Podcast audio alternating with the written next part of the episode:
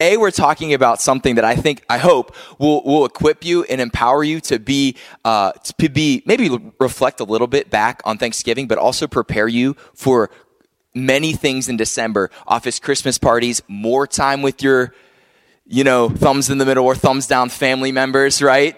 And that today, that what we're talking about today is loving difficult people. That's what we're talking about today. Loving difficult people. I want you to close your eyes for 10 seconds. Close your eyes. Close your eyes. Imagine in your mind the most difficult person you deal with. I see a lot of smiles. Okay, you can open your eyes. I want you today, as we talk about dealing with difficult people, I want you to imagine you dealing with this person you you interacting with this person that person that you just thought about in your mind. And that could be anybody. It could be somebody at school work in your family and usually this person it could be i don't know uh, unpredictable. They could be rude. They can be uh, blunt. They can be even man- manipulative or controlling or, or something like that. And what we do when we deal or what we do when we love difficult people is we actually learn a lot about ourselves. We learn about others and we grow in compassion and in grace when we do that. So why, Matt? Why should I deal with uh, with difficult people? Why should I love difficult people in my life? That's a great question. Because first of all, Jesus said it well. He said it like this: the most important commandment, he said, is love the Lord your God with all your heart, soul, and mind.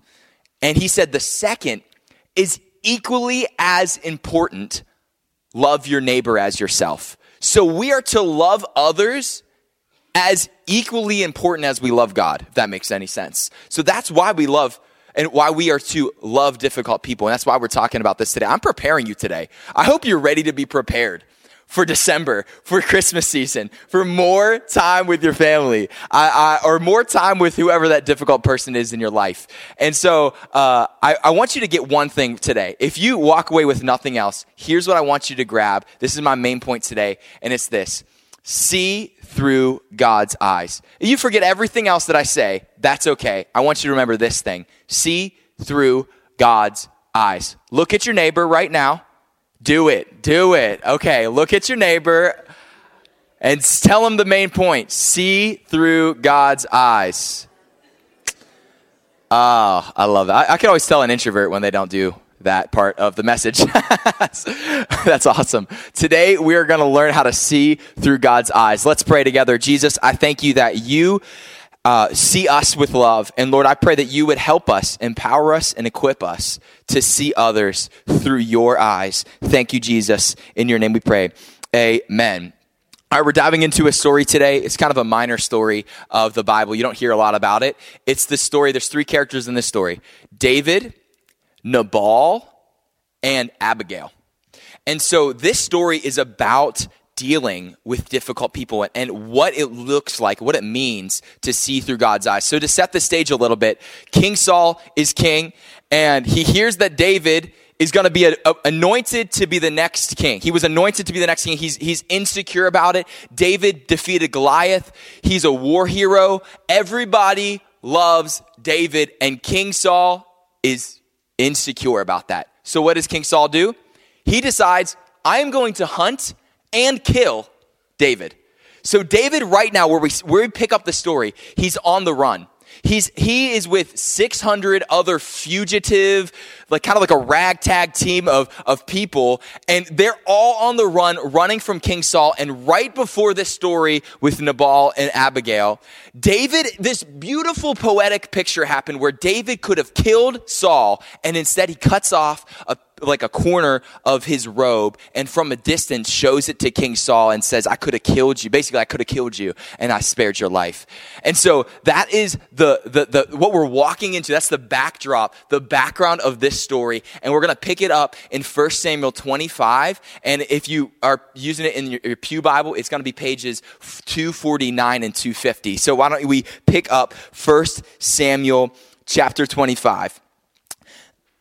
Then David moved down to the wilderness of Maon. There was a wealthy man from Maon who owned property near the town of Carmel. He had 3,000 sheep and a 1,000 goats, and it was sheep shearing time. So basically, this man got garages of Lamborghinis, and he about to get paid again. Like this dude was is rich, rich, rich for that time. So I'm telling you, this man's name was Nabal. His wife, Abigail, was a sensible and beautiful woman, but Nabal, the descendant of Caleb, was crude and mean in all his dealings. So Nabal is the first difficult person that we interact with in this story. And to fill you in a little bit before I move on to the fourth verse is basically David and his 600 people, his ragtag crew, they actually guarded Nabal's sheep in the pasture. Uh, I guess there was like a there's like a grazing season when it comes to sheep, and there's a shearing season. Okay, just for background. Okay, that's that's the most boring part of this entire message. Now you can tune back in. All right. Uh, so basically, David's people guarded Nabal's sheep. Okay, verse four. When David heard that Nabal was was shearing his sheep, he sent ten of his young men to Carmel with this message for Nabal. Peace and prosperity to you, your family, and everything you own. I'm told that it's sheep shearing time. While your shepherds stayed among us near Carmel, we never harmed them, and nothing was ever stolen from them. So basically, he's saying, Your profits are in due part to our protection. And now, what you don't know, and what you kind of have to read in the history of it, is there's this ancient Near East cultural custom, right? That's the culture that they lived in. There's this cultural custom. If that type of thing were to happen, then Nabal would in fact owe or, or uh, he, basically he would he would owe David his uh, food or provisions or money or something like that. So David expecting this was pretty pretty normal, okay? But it's interesting because this expectation shapes how we read the rest of the story. And when it comes to loving difficult people, it actually has a lot to do with your expectation of them.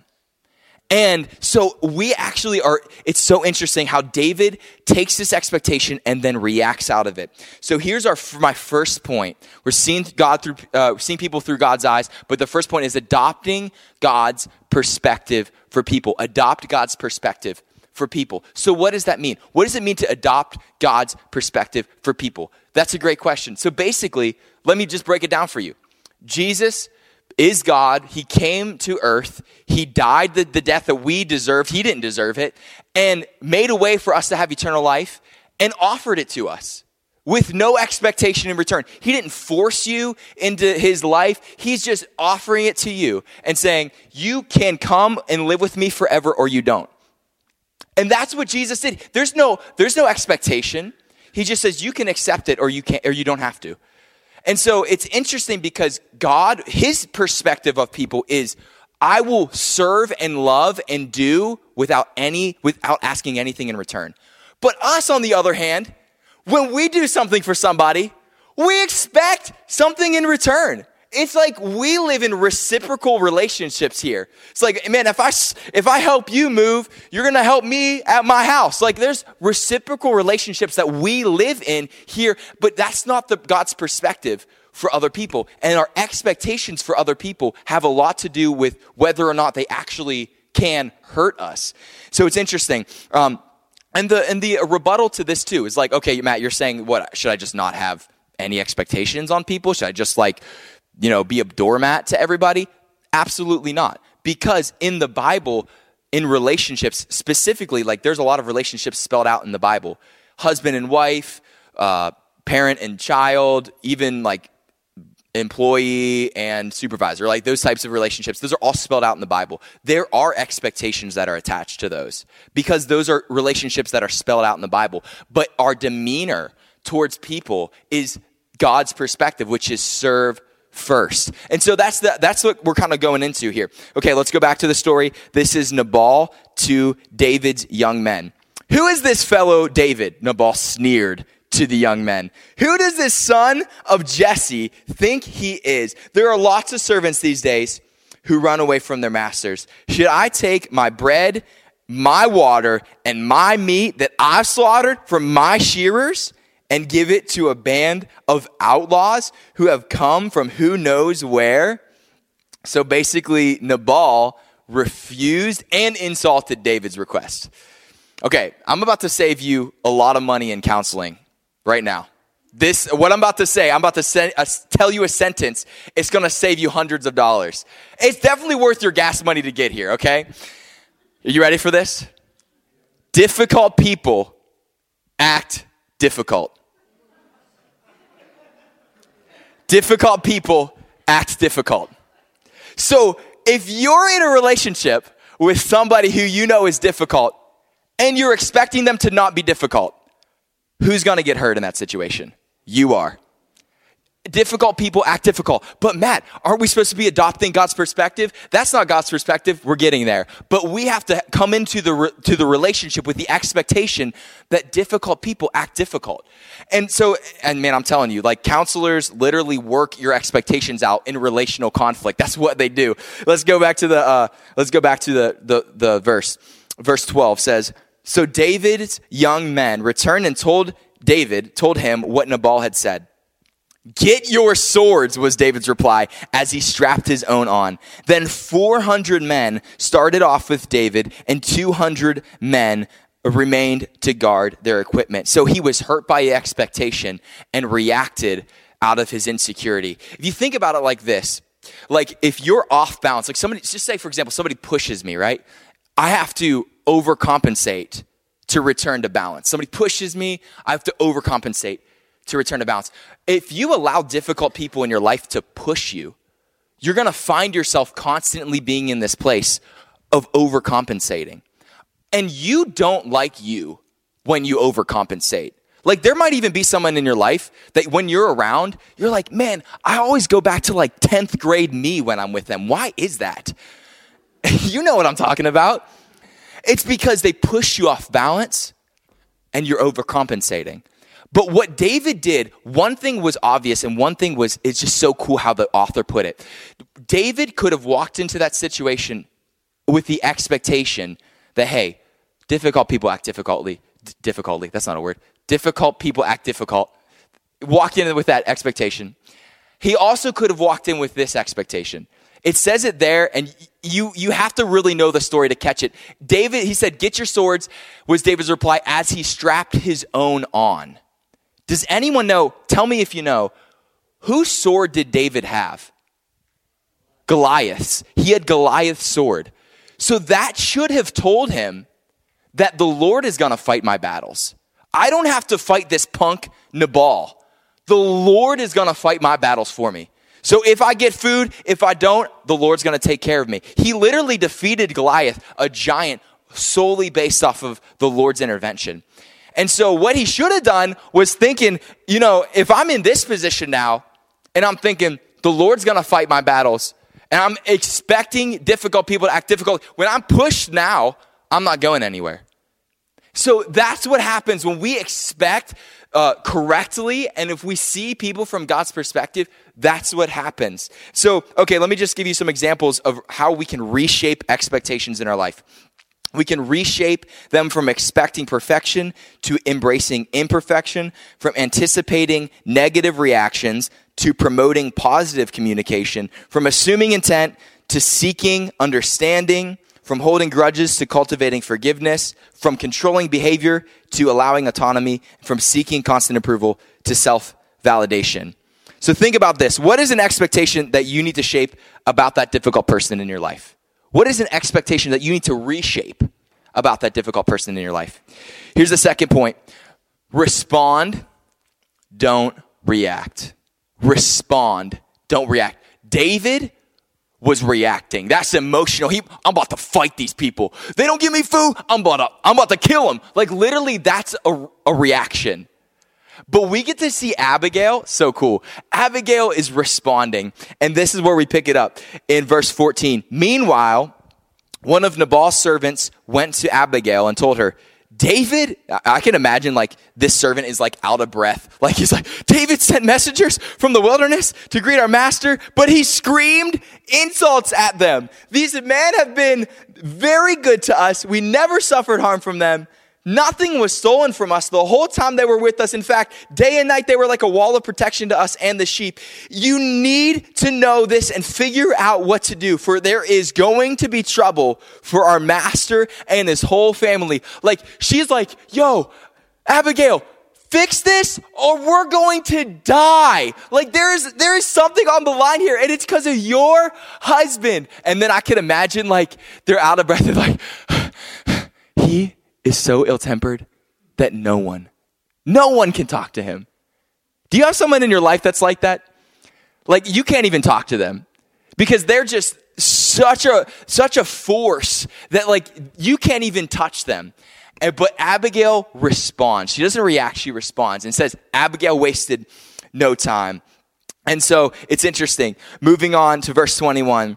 David, this is really cool. David had just been saying, so we actually get a window into David's inner dialogue.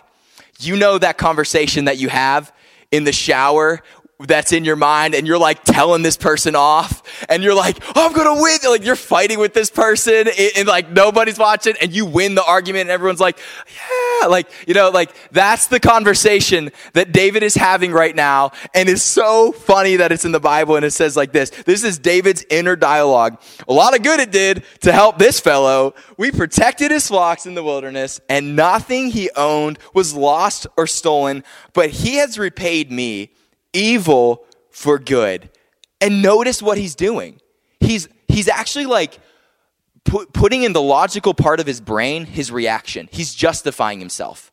If they're going to be evil, it's, go- it's only fair if I be evil in response. It's only logical if I insult him or fight back. He's justifying his own behavior, which is not right. And he says, May God strike me and even kill me if even one man of his household is still alive tomorrow morning. And it's interesting because we in church culture, pastors, this is kind of like a pastor speak. I'm going to let you in on this. We say something like this. We say, hurt people, hurt people. You might have heard that before. If someone is hurt, they are likely going to hurt people just because they're hurt.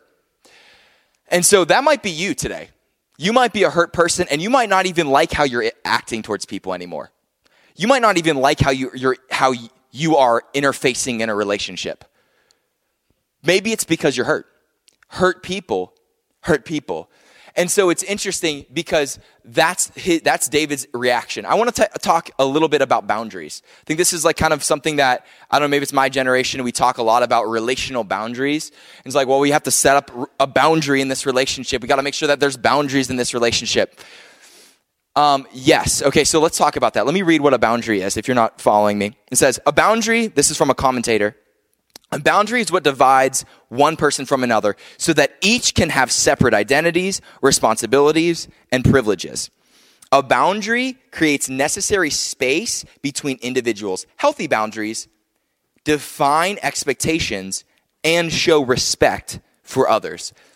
Boundaries are meant to preserve relationships. Boundaries are meant to preserve relationships just because you got hurt or somebody said something rude or mean to you doesn't mean you get to cut them off.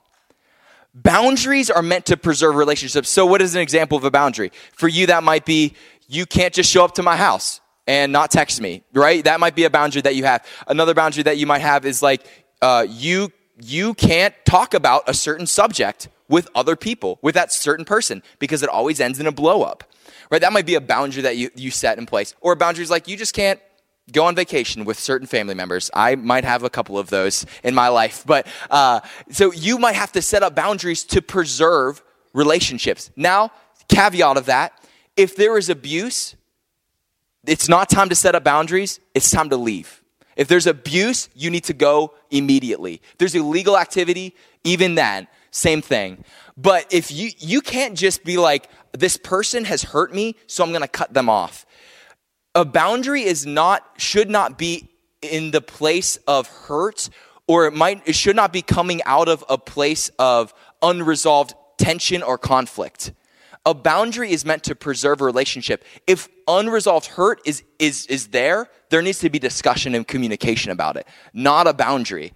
So, so, okay, so if there's a abuse, that's good. If there is habitual behavior, like an addiction, then the best boundary that might be needing to be set is an ultimatum, which basically says, like, yeah, if you got to do this or this, if you don't do this or you don't stop doing this, then this will happen. That is actually showing that you care and kind of like it kind of like kind of throws a a really good warning flag to that person and saying, "Wow, this is very serious."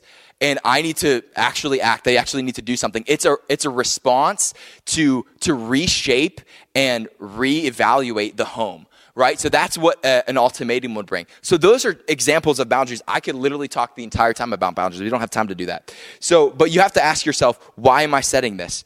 And so, uh, but what David was doing, it's interesting. David was essentially cutting off Nabal. He was essentially saying, I'm going to just cut this person off out of my life. Like, and so that's what when you cut someone out relationally, you're almost in a sense, I know this sounds pretty drastic, but you're almost in a sense killing the relationship. And so what David is, is like, yo, I'm gonna kill this kid. I don't care who he is, I'm, I'm cutting him off. That's what I'm doing. But we get to see the right way to interface with this, and that's what Abigail comes in the story. Abigail, when Abigail, verse 23 says, When Abigail saw David, she quickly got off her donkey and bowed low before him. She fell at his feet and said, I accept all the blame in this matter. Please listen to what I have to say. That is interesting because what she did was she she took the blame for something she didn't even do. And also what happened and David's probably seeing it in the distance is all the food that he asked for is coming. So not only is is she saying I am I'm just I'm ex- like asking for an apology. I'm apologizing, but also she's serving him. And so that's where it comes to the, this last point. Service softens hearts. Service softens hearts. I was, uh, I grew up in not too far away in Monroeville and I had, I worked at a mini golf place and uh, it was a lot of fun. I loved working at a mini golf place at high school and college was my job. And so I had a boss who had a temper. My manager, he straight had a really bad uh, temper. He would he would freak out on things that were just unnecessary. He did not need to, you know, the the reaction did not match what what the situation was. And so what I did, I didn't really even think twice about it. I was just like, okay, I guess that's just how managers operate. I didn't know it was my only job I've ever had. Um, so what I did was basically he would freak out on me. He would gaslight me. He would uh, he would you know, kind of throw the fact I'm a Christian in my face and uh, all that stuff.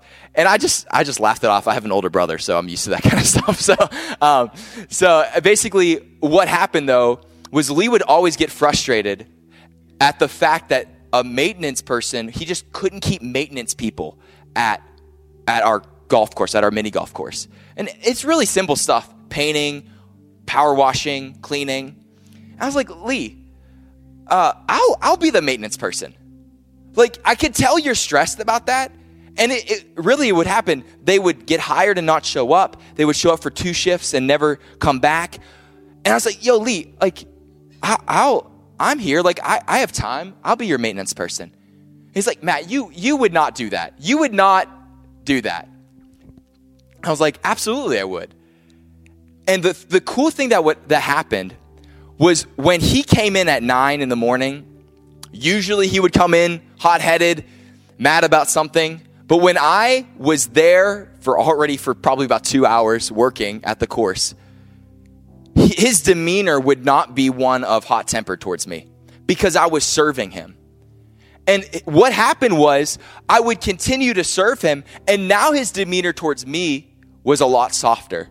It actually entered, it was actually uh, one of the, the a really cool thing because I was able to talk to him about Jesus and talk to him about God and my relationship with Jesus, my church family, and things like that. I don't know if he's serving Jesus today, but I know I was able to talk about that with him because of, of service. And that's what happened with, with Abigail. She decided to serve, and that's what softened David's heart. So, what is it? Maybe let me just ask you that question. In your life, that difficult person that you're you know who you need to who, who you got in your mind what is it that you can do to serve that person what is it that you can do to serve that person because service softens hearts And if you're going to see from God's perspective, you're going to see people in the way that He sees them. And when you see people from the way that He sees them and you have His perspective, He gave everything for us without expecting anything in return. He gave everything for us. And so it's so cool because we get to see now what service actually does. So Abigail in verse 25, she says, I know this is her, she's t- still talking to David. I know Nabal is a wicked and ill tempered man. Please don't pay any attention to him. He is a fool, just as his name suggests. And basically, the name Nabal literally just means fool. But I never saw the young man you sent. So she accepts blames. She sees David through, his, through God's eyes. In verse 28, please forgive me if I've offended you in any way. The Lord will surely reward you with a lasting dynasty for you fighting the Lord's battles. And you have not done wrong throughout your entire life. In verse 30, when the Lord had done, when the Lord has done all he promised and has made you leader of Israel, don't let this be a blemish on your record. Then your conscience won't have to bear the staggering burden of needless bloodshed and vengeance. And when the Lord has done these great things for you, please remember me, your servant. So, what she's doing there, David's heart is softened. She serves him, she apologizes, David's heart softened, and what she does is she speaks now to David's preferred future. David didn't even want for himself to be a man marked with vengeance and bloodshed. He didn't want that that difficult person in your life, they don't want to be the difficult person in your life. They don't want that. But what you get to do if that moment comes where you can speak to that person's preferred future, what you can do is just say, you don't want to go down the path that you're going down. And w- one key thing you can do is you separate that person from their actions. And you say, I love you as a person, but how you're acting is is not right. Abigail did it so well. And it's interesting. David's response is so good. He says, "Thank God for your good sense. Bless you for keeping me from murder and from carrying out vengeance with my own hands." Then David accepted her present and told her, "Return home in peace. I have heard what you said. We will not kill your husband. So basically, her service to him softened his heart. She saw him with God's eyes, and she loved him into not doing something that could have hurted him, could have hurt him and hurt his future. Now, there's three different ways that you can end the story. It, with you and that difficult person in your life. Remember what I said in the beginning? Interfacing and interacting with the difficult person in your life has everything to do with you and basically nothing to do with that other person. This is not about bashing or saying, Woe is me. This is about you and your heart and your, you, your demeanor in this situation. So, what does Nabal do? He returns evil for good. What does David do? He returns evil for evil. But what does Abigail do? She gives good, she returns good for evil. It's your choice. It's your choice how you react. It's your choice how you respond. You could see people, see that person through God's eyes, or you can just react and give back whatever they're giving you. I can tell you that you're going to get nowhere in life if that's what you're doing. What are you going to do in your life to serve that difficult person? That I think is the question that I want you to grapple with today. Is like, you understand that, like, that reacting in the way that you have, high emotion, whatever that could be like, fighting, arguing, that is not getting you anywhere. But seeing that person through God's eyes, responding in love, no matter what's coming your way, honestly, that might not change anything. It might not change that person. And I don't want you to hear me and think that if you do that, it will. Because that's in God's hands. It's not in yours. But what you can do is you can return good for evil. And it's going to change you in the middle of this situation. It might not change that person, but it will change you. Let's pray. Actually, before we pray, I just have a question to ask. If you're here today and you're thinking, I have a difficult person in my life, actually, I have two questions to ask. I feel like the first one, the Holy Spirit wants me to ask before I ask the one I had planned. The first question is I have a difficult person in my life, and I have not been acting good to them. I've either been acting uh, out of emotion, I've been acting out of honestly like rage or envy. And it's been like David, where I return evil for evil. If that's you today and you're saying, God, I need help to, to with my reactions. I need help to respond instead of react. If that's you today, would you just raise your hand to God and say, That's me. I need help in that area. That's awesome. There's so many hands up. You can put your hands down. Now I'm going to go to the question I had planned. Uh, if you're here today and you need to see a difficult person in your life through God's eyes, this is like they're getting on your nerves. They're, it's almost to the point where you're avoiding them totally and you know that's not right they're, it's almost gotten to the point where you're so annoyed with them that you're criticizing them that you're critiquing them behind their back and it's gotten to the point where it's actually made you bitter and you're saying i'm the one affected by this relationship not them and if you need to, to say like i need i need to see them through God's eyes. If that's you today, would you raise your hand and just say, That's me. I need to see that person through God's eyes. That's awesome. There's hands all over the place. Let's pray together. Jesus, I just thank you so much that we can see others through your eyes, that we can see people, the difficult people in our lives, through your eyes. God, I pray for a supernatural impartation of your Holy Spirit to give us perspective on people in our lives. Your perspective, your heart, your love for those difficult people.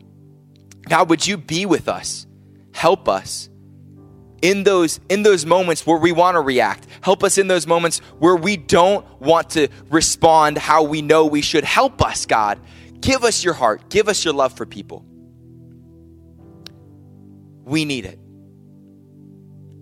God, I pray for all of us here that we would be prepared for those difficult people this month as we go into this Christmas season.